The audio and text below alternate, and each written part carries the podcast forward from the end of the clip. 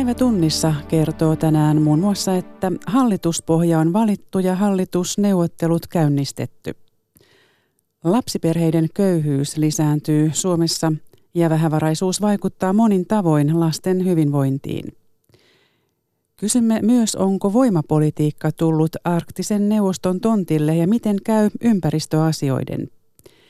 Ja ulkomailta kerromme, että Etelä-Afrikassa on äänestetty parlamenttivaaleissa – Suurinta puoluetta varjostavat korruptioskandaalit. Studiossa Salme Unkuri. Hyvää keskiviikkoiltaa.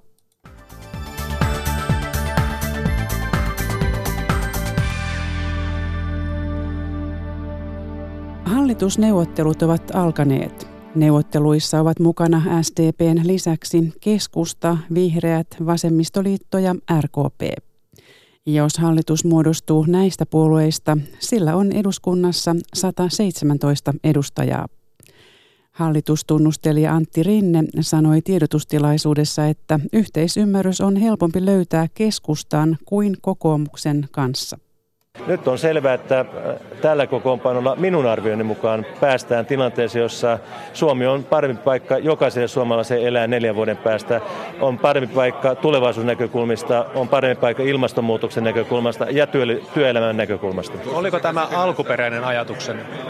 En mä voi sanoa, että vaalien jälkeen vaalitulos niin suoraan antoi mitään ehdotonta kokoonpanoa, mutta kyllä tämä tämän prosessin aikana on hahmottunut tässä. Tämä on ollut selkeästi tämä nyt, nyt oleva kokoonpano, neuvottelun lähtevä kokoonpano mielessäni jo jonkin aikaa. Ari Hakahuhta haastatteli. Politiikan toimittaja Pekka Kinnunen arvioi seuraavassa, miksi Rinne valitsi hallitusneuvotteluihin juuri keskustan eikä kokoomusta. Antti Rinne puhui itse kokonaisharkinnasta, mutta näitä syitä on varmasti useitakin. Rinne uskoo, että talous-, työllisyys- ja veropolitiikasta on helpompi sopia keskustan kuin kokoomuksen kanssa. Rinne halusi hallitukseen mukaan myös vaalivoittaja Vasemmistoliiton, jota kokoomus selvästi vierasti. Ja Antti Rinne ei ole Paavo Lipponen. Oikeistodemari Lipponen valitsi aina kokoomuksen hallituskumppanikseen, mutta vasemmistodemari Antti Rinne näyttää suosivan keskustaa. Antti Rinne rakentaa nyt keskusta vasemmistohallitusta. Kokoomuslainen tiukka talouspolitiikka saa väistyä sosiaalidemokraattisten tulevaisuusinvestointien edessä. Keskustan puheenjohtaja Juha Sipilä sanoo, että päätös lähteä mukaan hallitusneuvotteluihin ei ollut keskustalle helppo. Puolueväelle tehty kysely kuitenkin ratkaisi asian. Vastaus oli selvä, 80 prosenttia ihmisistä äh, halusi, että tässä tilanteessa keskusta lähtisi vastuuta kantamaan nimenomaan siitä, että, että tämä viime kauden hyvä työllisyyskehitys saisi jatkoa. Talouden tasapainosta pidetään huolta koko Suomesta, maatalouden kannattavuudesta, soten saamisesta viimeinkin loppuun. Edessä on varmasti vaikeat neuvottelut, mutta kyllä me lähdetään tosissaan hakemaan sitten, sitten tuota hyvää ratkaisua. Sipilä on ilmoittanut väistyvänsä keskustan johdosta, mutta vasta syyskuussa. Sipilä johtaa nyt keskustan hallitusneuvotteluryhmää ja hänen henkilökohtainen tilanteensa tavallaan kuvaa keskustan tilannetta näissä hallitusneuvotteluissa. Keskustan on nyt nöyryttävä pääministeri puolueesta hallituksen kakkospuolueeksi ja se voi ottaa koville sekä keskustalle että Sipilälle henkilökohtaisesti. Mutta ainakin tällä hetkellä on näyttänyt, että kun keskusta tuon kenttäkyselyn teki, niin siinä oli yllättävän suuri osuus halusi keskustan mukaan hallitusneuvotteluihin. Keskustalla on nyt omat kynnyskysymyksensä, mutta yleensä kun hallitusneuvotteluihin on menty, niin kyllä siellä on sitten hallitus syntynyt. Niin nämä hallitusneuvottelut ovat siis jo käynnissä säätytalolla ja moni sanoi heti, että vaikeata tulee. Mitkä ovat niitä tiukkoja kynnyskysymyksiä? No varmasti keskeinen kysymys on se, että miten tuota työllisyyttä voidaan edelleen parantaa. Jos työllisyysaste saadaan lähemmäksi 75 prosenttia, niin syntyy myös pelivaraa julkisessa taloudessa. Sitten voidaan lunastaa niitä vaaleissa annettuja lupauksia hyvinvointiyhteiskunnan parantamisesta, julkisten palvelujen lisäämisestä ja niin edelleen. Mutta otetaanpa esille kaksi asiaa. Yrittäjävähennys ja työttömyysturvan aktiivimalli. Niistä varmasti noissa hallitusneuvotteluissa käydään kovaa keskustelua. Entä sitten pienen pienen neuvotteluihin lähtevien puolueiden vaatimukset? Mitä sieltä löytyy? No näistä esimerkiksi Vasemmistoliiton puheenjohtaja Li Andersson oli hyvin tyytyväinen tähän hallituspohjaratkaisuun. Se on selvä, koska tämä oli oikeastaan ainoa mahdollisuus Vasemmistoliitolle päästä hallitusneuvotteluihin. Vihreiden Pekka Haavisto korosti, että, että tässä nyt tarvitaan seikkaperäinen yksityiskohtainen hallitusohjelma ja näille hallitusneuvotteluille on varattava paljon aikaa, jotta sitten neljä vuotta pysytään yhdessä. Ja RKPn Anna-Maja Henriksson oli neljän vuoden oppositiokauden jälkeen hyvin helpottunut siitä, että RKP on nyt matkalla hallitukseen. No milloin meillä on sitten hallitus kasassa? Antti Rinteellä on kunnianhimoinen tavoite, että hallitusohjelma olisi valmis noin kahden viikon kuluttua ja sitten sen jälkeen eduskuntaryhmät sitoutettaisiin tähän hallitusohjelmaan hieman uudella tavalla ja Rinne arvioi, että olisi hyvä, jos uusi hallitus voitaisiin nimittää kesäkuun alussa, jolloin uudet ministerit voisivat sitten valmistautua Suomen heinäkuussa alkavaan EU-puheenjohtajakauteen. Näin totesi politiikan toimittaja Pekka Kinnunen, jota haastatteli iltapäivällä Maria Skara. Elinkeinoelämän keskusliitto EK ehdottaa tuntuvaa muutosta energiaverotukseen – Etujärjestö esittää tulevalle hallitukselle, että teollisuuden sähkövero laskettaisiin EUn minimitasolle. EK olisi vastineeksi valmis luopumaan parjatusta yritystuesta energiaverojen palautuksesta. Etujärjestön mukaan muutos vähentäisi teollisuuden ilmastopäästöjä ja parantaisi yritysten kilpailukykyä. Antti Koistinen. Raskaassa teollisuudessa käytetään fossiilisia polttoaineita esimerkiksi prosessilämmön tuotantoon. Jos päästöistä halutaan ilmastosyistä eroon, teollisuusprosessit pitäisi muuttaa käyttämään hiilidioksidipäästötöntä sähköä.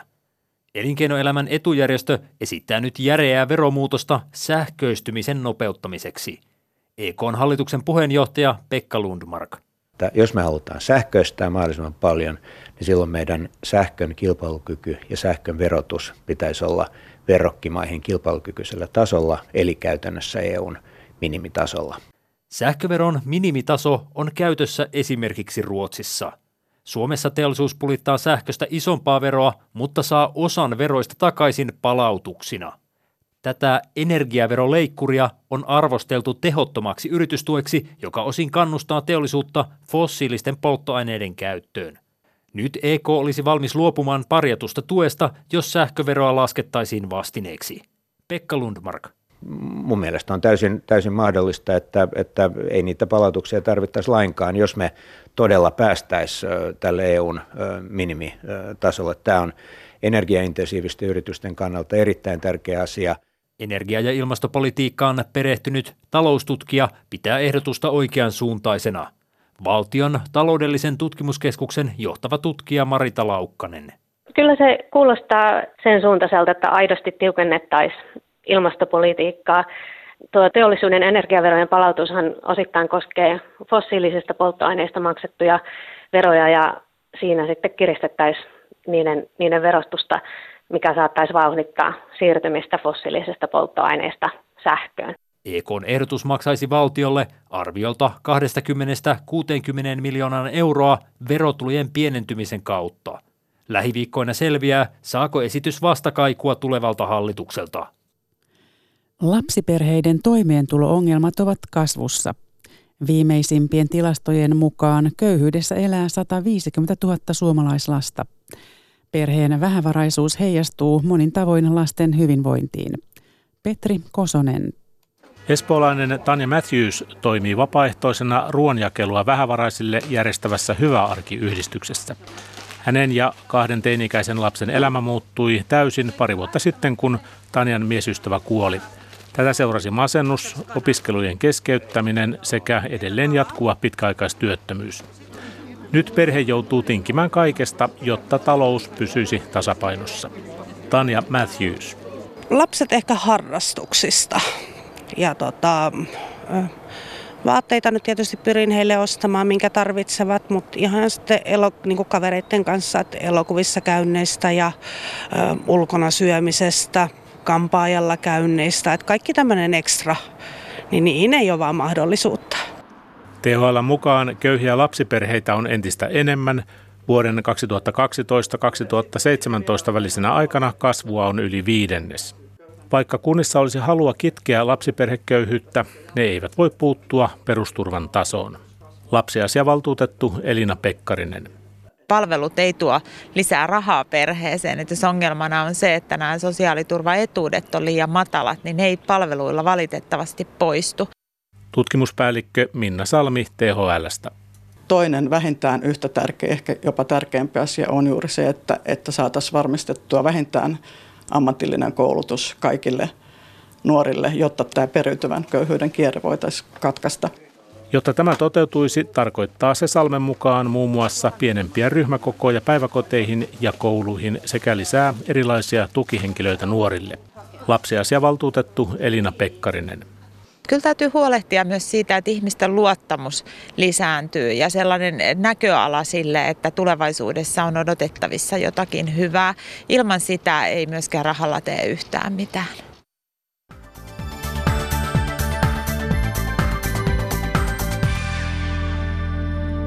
Sitten arktisesta yhteistyöstä, joka koki ison kolauksen eilen. Suomen puheenjohtajuuden arktisessa neuvostossa piti päättyä yhteiseen julistukseen, mutta julistus kaatui kiistaan ilmastonmuutoksen torjunnasta. Yhdysvallat ei halunnut ilmastonmuutosta julistukseen. Mitä tästä seuraa? Tuleeko arktisesta alueesta vallan ja taloudellisen kilpailun pelikenttä? Aiheesta ovat keskustelemassa kansanedustajat vihreiden Pekka Haavisto, Kokoomuksen Ilkka Kanerva, SDPn Erkki Tuomioja ja keskustan Matti Vanhanen. Vanhanen kommentoi aluksi, millainen tappio tämä oli Suomelle. Ei se Suomelle ole tappio, se on arktiselle yhteistyölle ja sille, Mutta kun että, Suomi oli sille, että ilmastokysymystä ei oteta riittävän painokkaasti. Minusta oli aivan oikea johtopäätös se, että julistusta julkilausumaa ei tehdä. Että muodollisen julkilausuman tekeminen, jossa ei olisi ollut ilmastonmuutosta, kun puhutaan arktisesta ympäristöyhteistyöstä, se olisi ollut katastrofaalisen huono tulos. Se, se, se olisi ollut Suomelle todella noloa. Mutta nyt varmaan yksi johtopäätös on myös se, että, että erityisesti Pohjoismaat on pitäneet ylöstä ajatusta, että arktisessa yhteistyössä pitää voida käsitellä sen alueen herkkiä kysymyksiä riippumatta globaalista suurvalta asetelmista, että ikään kuin on pystytty eristämään niistä ja tämä on tällä hetkellä illuusio niin kauan kuin Trumpin hallinnolla on tärkeimmästä kysymyksestä eri kanta kuin muilla, niin, niin nämä yhteistyötä ei, ei ilmastonmuutoksen torjumiseksi arktisella alueella saada aikaa. Ilkka Kanerva. Joo, arktinen alue kahdeksine valtioineen tässä ei ole tietysti immuuni sille, mitä muualla maailmassa tapahtuu, varsinkin kun siellä on, on, on samassa pöydässä Yhdysvallat ja, ja Venäjä. Ja sitten vielä äh, tarkkailijan statuksella muita merkittäviä toimijoita, niin, niin t- tähän on tultu tätä kautta, että nämä kansainväliset jännitteet heijastuu tähän arktiseen hommaan. Ja, ja sitä ei ole kyetty pitämään niin tämä turvallisuuspoliittinen puoli ulkona tästä, tästä kuviosta. Ja nyt täytyykin miettiä, oikeasti kyllä tässä sellainen kotiläksy jäi mietittäväksi, että olisiko mahdollista niin, että arktinen neuvosto jatkaisi työtään tällä vanhalla ikään kuin toimintalinjalla, koska ennen muuta ilmastonmuutos on sellainen, joka vaatii arktisen neuvoston linjauksia. Ja sitten olisi sellainen optio tavallaan tai sellainen näkymä – että, että olisi tämmöinen arktinen huippukokoussarja ehkäpä, jolla voitaisiin katsoa sitten näitä kysymyksiä, jotka liittyvät enemmän tänne turvallisuuspolitiikan puolelle. Pekka Haavisto. Se, mikä tässä on nyt ongelma tässä uudessa tilanteessa, on se, että Suomen, Suomen jälkeen puheenjohtajamaana seuraa Islanti. Ja nyt tavallaan tämä loppujulistus tai kommunikea on aina sen uuden puheenjohtajan ikään kuin työohjelma tai, tai ohjelma, mit, mihin asioihin pitää seuraavan kahden vuoden aikana kiinnittää huomiota. Ja nyt Islannilta ikään kuin puuttuu käsiohjelma, miten mennään eteenpäin. Olin itse perustamassa arktista neuvostoa vuonna 1996 Ottavassa ja e, siitä pidettiin hyvin suurena voittona. Neuvostoliitto oli hajonnut, elettiin Jeltsinin Venäjän aikaa – ja vihdoin Venäjäkin oli valmis käsittelemään ympäristökysymyksiä ja alkuperäiskansakysymyksiä. Ja näistä tuli itse asiassa sen arktisen neuvoston niin kuin arjen, arjen asioita ja kuudessa eri työryhmässä työskenneltiin. Ja nyt, nyt ongelma onkin Yhdysvallat, joka vetäytyy tästä sekä ympäristöyhteistyöstä että, että tästä muusta yhteistyöstä tällä uuden politiikkansa vuoksi ja, ja vielä riitauttaa tavallaan Kiinan roolin, kun arktinen neuvosto on ollut tarkkailijamielessä auki kaikille maille, niin, niin tämä Kiina, Kiinaa vastaan kohdistunut kritiikki myös kyllä jäi mieleen tuolta Rovaniemeltä. Erkki Tuomioja. Ilmastonmuutoshan on synnyttänyt itse asiassa arktisen neuvoston ja kaikki siellä näkyvät erityisen herkkään luontoon kohdistuvat ympäristöongelmat. Ja kyllä tämä on ollut nyt sitten tälle neuvoston työlle aika iso isku, koska tähän asti neuvoston vahvuus on ollut siinä, että kukaan ei ole halunnut tuoda sinne muualta maailmassa näkyviä ristiriitoja, vaan kaikki ovat keskittyneet niihin tehtäviin, jossa arktinen neuvosto on tehnyt ihan konkreettista ja hyvää työtä. Ja nyt tämä Yhdysvaltain rooli on muuttunut. Ei ainoastaan ilmastonmuutoksen suhteen, vaan se, että ulkoministeri tulee ja pitää tällaisen jyrkän Kiinan vastaisen puheen. Kiina ei edes ole arktisen neuvoston jäsen, mutta se kertoo tietysti siitä, että tämä niin tukityyliksen ansa, joka jo pellosponilaisten sotien aikana niin kun oli, e, tuotiin esille ajatuksena siitä, että kun uusi nouseva suurvalta haastaa vanhan suurvallan aseman, niin silloin sodan riski on erittäin suuri. Ja nyt Yhdysvaltojen käyttäytyminen Kiinan kanssa kyllä e, hyvin pitkälle on toteuttamassa tällaista kaavaa. Eli kyllä tässä on kaiken kaikkiaan erittäin paljon syytä huoleen muistakin kuin mitä tapahtuu arktiselle yhteistyölle.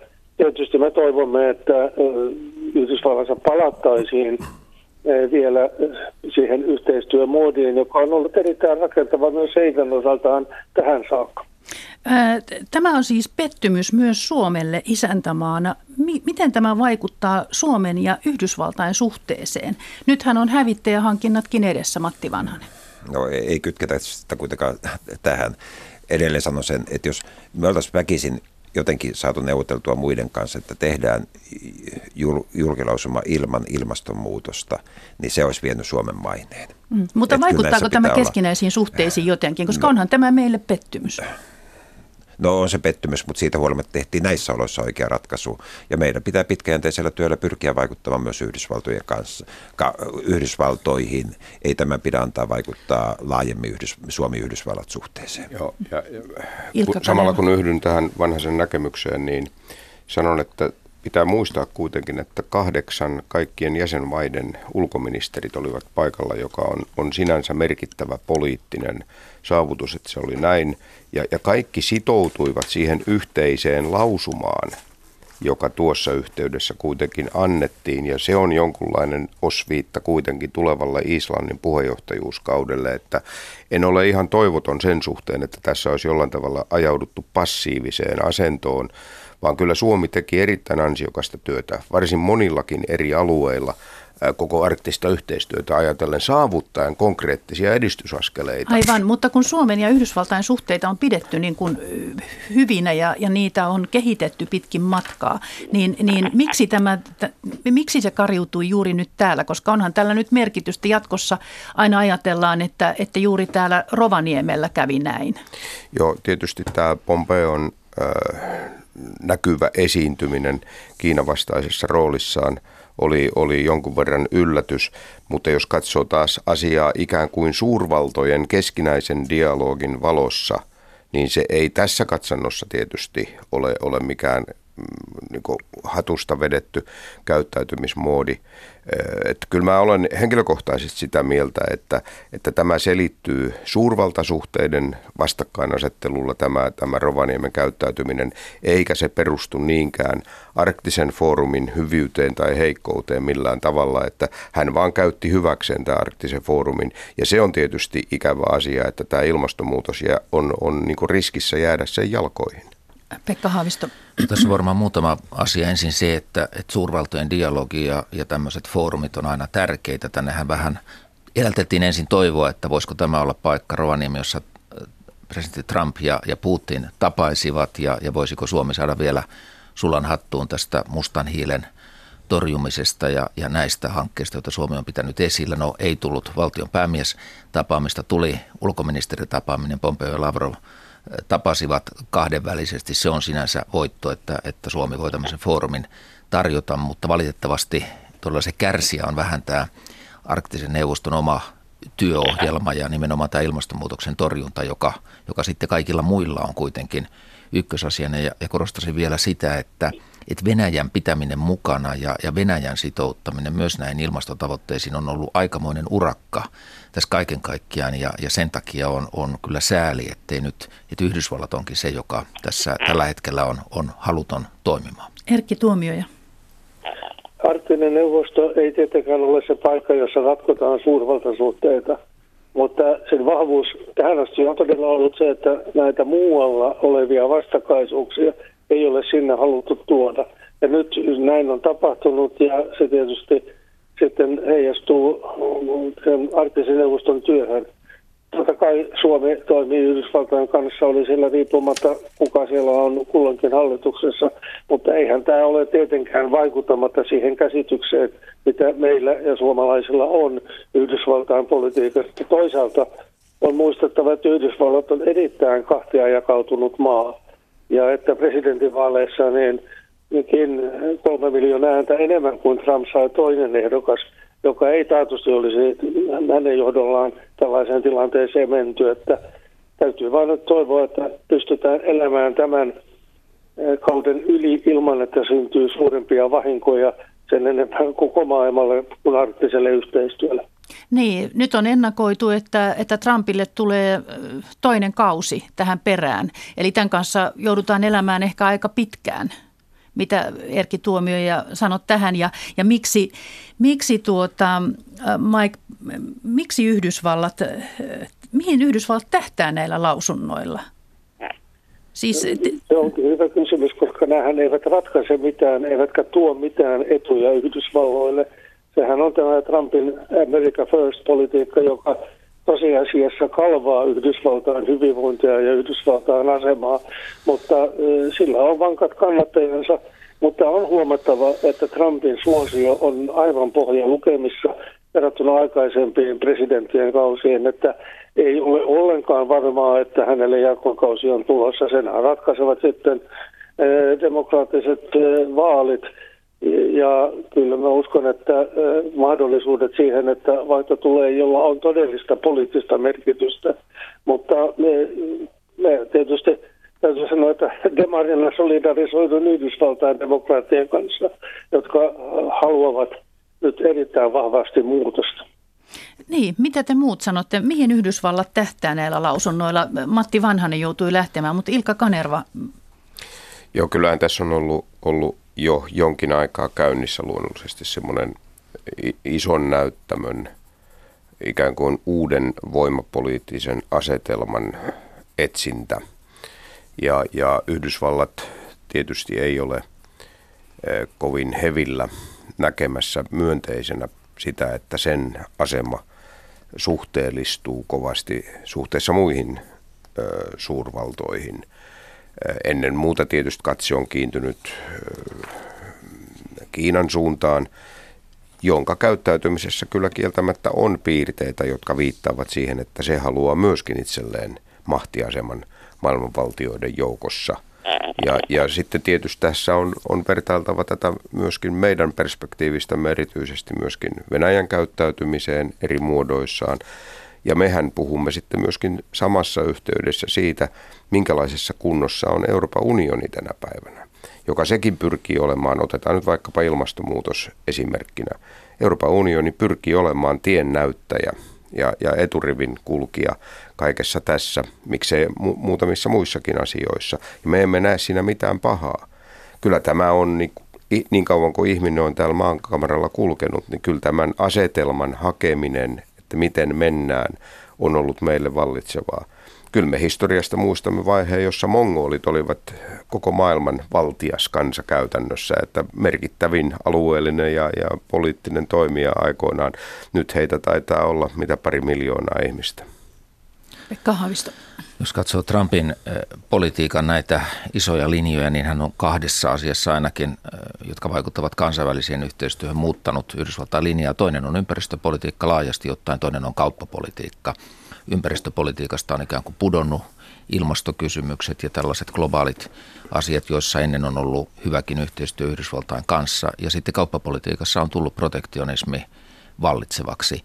Ehkä pienenä yllätyksenä kansainväliselle yhteisölle se protektionismi on näyttänyt toimivan Yhdysvaltain oman talouden ja työllisyyskehityksen osalta. Et ja ja jos, jos näin on, että amerikkalaiset äänestäjät äänestävät vähän sen mukaan, mitä, mitä jää dollareita lompakkoon, niin, niin Trump on tässä selvästi tehnyt politiikkaa, joka on saattanut sitten tavallista äänestäjää miellyttääkin ja tämä Kiinan haastaminen ja ehkä kiinalaisen halpatuonnin ja Kiinaan siirtyneen amerikkalaisen yritystoiminnan palauttaminen takaisin kotimaan kamaralle, niin ne on näitä tämän protektionistisen politiikan virtoja, joita on nähty. Suomellehan tällainen maailma, joka tästä avautuu, että maat toimisivat protektionistisesti, sulkisivat rajojaan, tekisivät esteitä kaupalle, on, on äärimmäisen huono maailma, koska me, meidän, me olemme avoin talous ja, ja perustumme vientiin ja, ja kansainväliseen yhteistyöhön ja tämän tyyppisen pienen maan etu on aina ollut hyvä kansainvälinen yhteistyö ja nyt tätäkin haastetaan. Mm, Trump on tottunut olemaan päivittäin melkein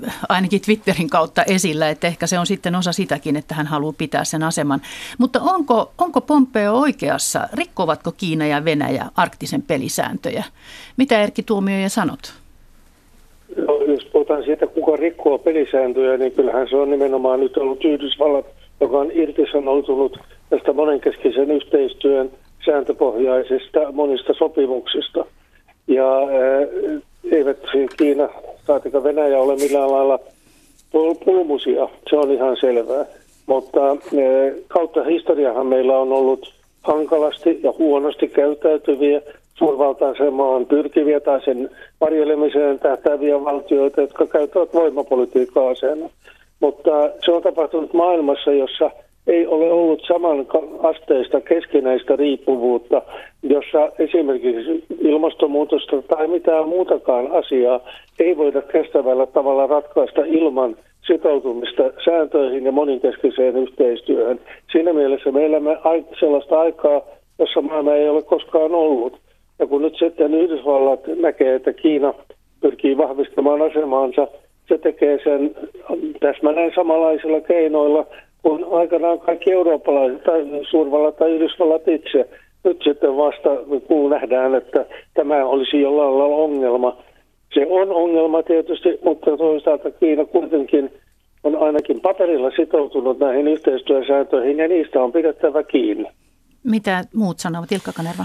Joo, Kiina tekee tätä ikään kuin, miten nämä fiinit ihmiset sanoo, softwarein merkeissä äh, taloudellisilla järjestelyillä, kauppajärjestelyillä, jopa kehitysyhteistyöpolitiikkaa hyväksi käyttäen erilaisten innovaatioiden ja investointien merkeissä. Se, se keinovalikoima on poikkeuksellisen laaja, jonka Kiinan nähdään tänä päivänä käyttävän, ja se koskee myöskin arktisia alueita. Tämä merten silkkitie-idea on eräs niistä aivan ehdottomasti ja kyllä meidän täytyy nähdä myös nämä Kiinan aikeet sekä, sekä, sekä niin kuin sotilaallisessa mielessä että taloudellisessa mielessä ja, ja siihen sisältyy Kiinan kansallinen intressi.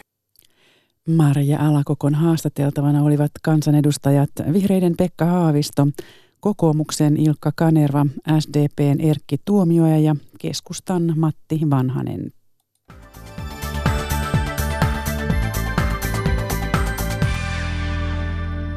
Lopuksi vielä Etelä-Afrikkaan, jossa äänestetään tänään parlamenttivaaleissa, jotka ovat merkittävimmät sen jälkeen, kun rotusorto loppui 25 vuotta sitten.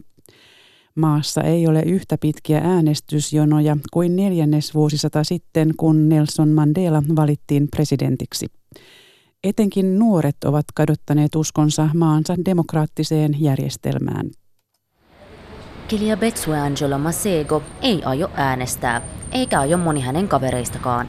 As, as Malema said, you know, they'll give you shirts, but what about the employment after that? What about the service delivery after that? Kuten Malema sanoo, ANC jakaa vain teepaitoja ja sitten häipyvät. Entäs työpaikat? Entäs palvelut? 21-vuotias kysyy. Hän asuu Aleksandran Townshipissa Johannesburgissa. Tänne mustat eteläafrikkalaiset pakkosijoitettiin rotusorron aikana ja alue on edelleen maan köyhimpiä. Rottia vilisee ja monet asuvat hökkeleissä. Valtaa pitävä puolue ANC on ryvettynyt korruptioskandaaleissa ja sitä repii sisäiset riidat. Nelson Mandelan puolue ei ole pystynyt kehittämään työpaikkoja ja ratkaisemaan polttavaa maanomistuskysymystä. From 1994, nothing major or, or dramatic change has happened in South Africa. Vuodesta 1994 tähän päivään asti mikään ei ole muuttunut, Masego sanoo. Ja moni nuori vaikuttaa ajattelevan samoin. Nuoressa maassa ennätys vähän nuoria on rekisteröitynyt äänestämään. Masegon mainitsema Malema, eli Julius Malema, on kuitenkin monen nuoren mieleen. Vasemmistoradikaalin EFF-puolueen johtaja lupaa työpaikkoja ja maata mustille. Valtaosa Etelä-Afrikan maasta on edelleen valkoisen vähemmistön omistuksessa. Politiikan tutkija Angelo Fickia huolestuttaa nuorten turhautuneisuus maan demokraattiseen järjestelmään. That kind of disaffection with the political governance system results in a different kind of instability that South Africa can ill afford. Olemme muissa maissa nähneet, minkälaisiin levottomuuksiin turhautuneisuus voi johtaa. Etelä-Afrikalla ei ole varaa sellaiseen, hän sanoo. Nyt vaikuttaa siltä, että kuherruskuukausi rotusorron kaatumisen jälkeen on ohi. Nuoret eivät enää äänestä ANCtä velvollisuudesta. Liiselot Lindström, Johannesburg. Ja tähän raporttiin Etelä-Afrikasta päättyy keskiviikon päivätunnissa. Kiitoksia seurasta ja mukavaa loppuiltaa.